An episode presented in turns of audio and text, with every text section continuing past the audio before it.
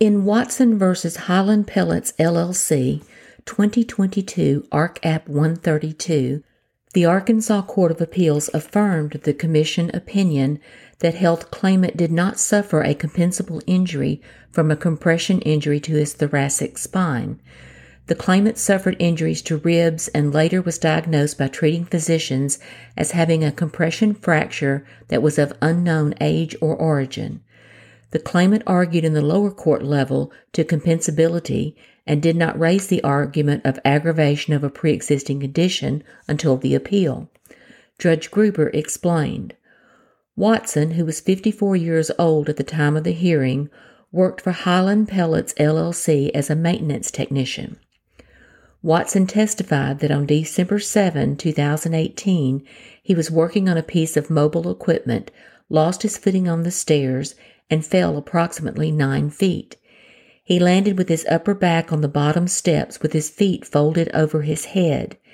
He was taken to Jefferson Regional Medical Center, x rayed, and treated for multiple rib fractures on his right side. Highland Pellets accepted the claim as compensable. Watson followed up with Dr. Lester Alexander at Healthcare Plus. End of quote. The claimant was examined and treated by physicians at UAMS, Ortho Arkansas, and elsewhere, and the ultimate diagnosis was he also had a compression fracture which was age indeterminate. The administrative law judge and full commission ruled that there was no compensable injury and the claimant appealed. In affirming, the majority reasoned. Watson contends that the Commission erred in finding he failed to prove by a preponderance of the evidence that he suffered a compression fracture at T7 on December 7, 2018. He contends that his accidental fall on December 7 is undisputed, as are the objective findings of his thoracic spine injury. He points to the complete absence of evidence of a spinal injury before the accident, coupled with the opinions of Dr. Onyekwulu and Dr. Schlesinger that the cause of the fracture was the work related fall. Finally, he argues that even if the injury was pre existing, a pre existing injury is compensable if the incident aggravated, accelerated, or combined with the previous condition to produce the disability. Unfortunately, Watson did not make this argument to the Commission. In fact, Watson argued at the hearing that he never had any problems with this prior to the date of injury, and therefore the only explanation for the spinal cord injury is the date of injury, the accident at work. It is a basic rule of appellate procedure that a party cannot change arguments on appeal, and we do not address arguments that were not raised below. End of quote. The Court of Appeals examined the medical evidence of record. Quote, the ALJ set forth a detailed factual summary of Watson's medical treatment after the injury and noted with emphasis Dr. Onyekwulu's opinion that the MRI showed evidence of an age indeterminate compression fracture in Watson's thoracic spine, and Dr. Schlesinger's opinion that there was no way to know how long the compression deformity had been present if the July 2019 MRI was the first study of his spine. The ALJ stated that both doctors' opinions that the injury was related to Watson's fall at work specifically provided that the opinions were based on the accuracy of the history and information provided by Watson. The ALJ noted there was no evidence in the medical records regarding Watson's previous work related accident, which resulted in injury serious enough to require that he be off work for six months. The ALJ found that when comparing Watson's testimony to the documentary evidence, she was not persuaded he was a credible witness. She did not find Watson's testimony to be supported by the documentary medical records, finding no medical documentation to support any complaint of mid back pain until April 29, 2019, over four months after the accident. Although Watson testified that he had complained of mid back pain to Dr. Alexander and the doctors at Pain Treatment Centers of America before this time, the ALJ thought it highly unlikely because there were no notes reflecting this in the charts. Moreover, in spite of Watson's testimony otherwise, the ALJ also doubted that he had alerted any of the physicians to his leg pain and need for a cane, since none of the medical records included documentation about this issue either.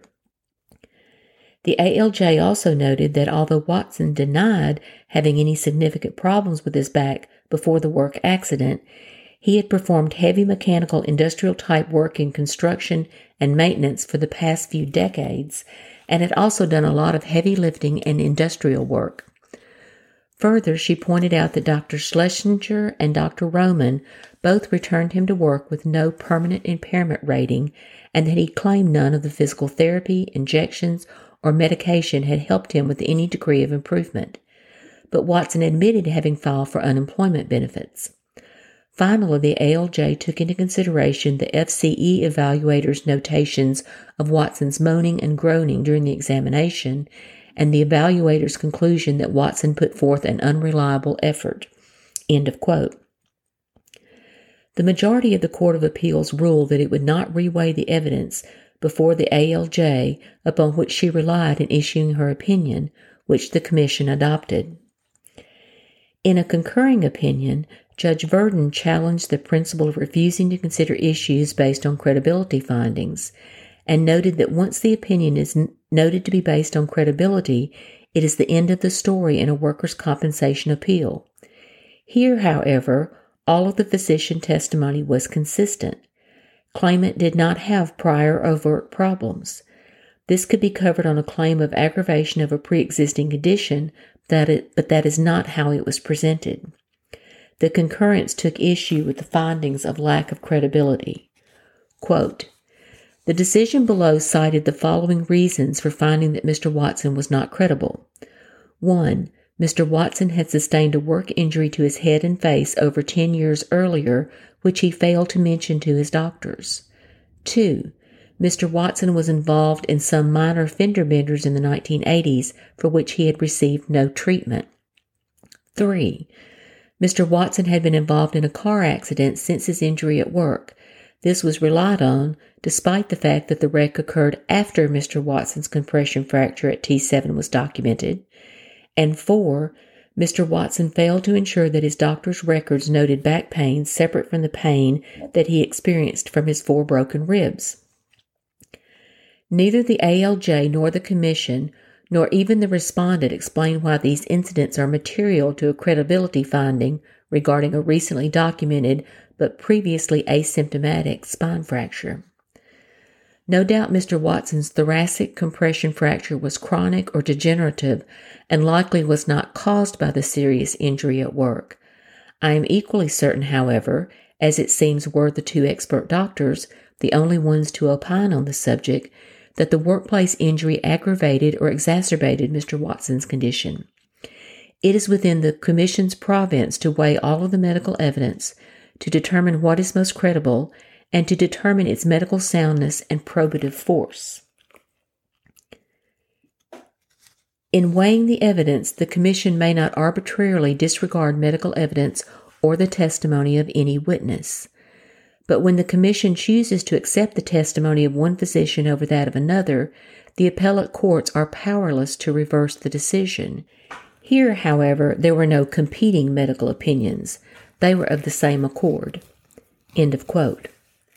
The concurrence noted the cases supporting a finding of compensability based upon aggravation of a pre existing condition. Quote, Our court has recognized that an aggravation of a pre existing injury is compensable, often in cases where there was a known and previously treated injury, under the oft repeated axiom an employer takes the employee as he finds him. Such should have been the case in the matter before us now. Here, then, finally, is why this is a concurrence and not a dissent. Mr. Watson did not argue below that he suffered an aggravation of a pre existing condition. I think this point deserves more than an incidental mention. Mr. Watson did not make this argument when he filed for additional compensation. He did not raise it in the pre hearing questionnaire, and he did not verbalize it at the hearing before the ALJ. Rather, Mr. Watson took the position below that his thoracic compression fracture resulted from his fall at work. It was not until his appellate brief was filed with our court that he articulated the position taken and well stated by the dissenting commissioner. There is the rub.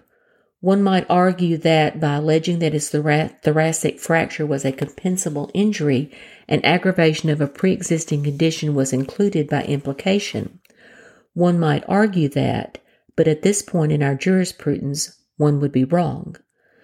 Lastly, it does not go unnoticed that, just as Mr. Watson had no control over what his doctors wrote in their notes or the delay in getting diagnostic tests performed, he also most likely had no idea of the importance of presenting his case from the outset as an aggravation of a pre existing injury. And that, as stated in the majority opinion, is unfortunate. End of quote, end of decision.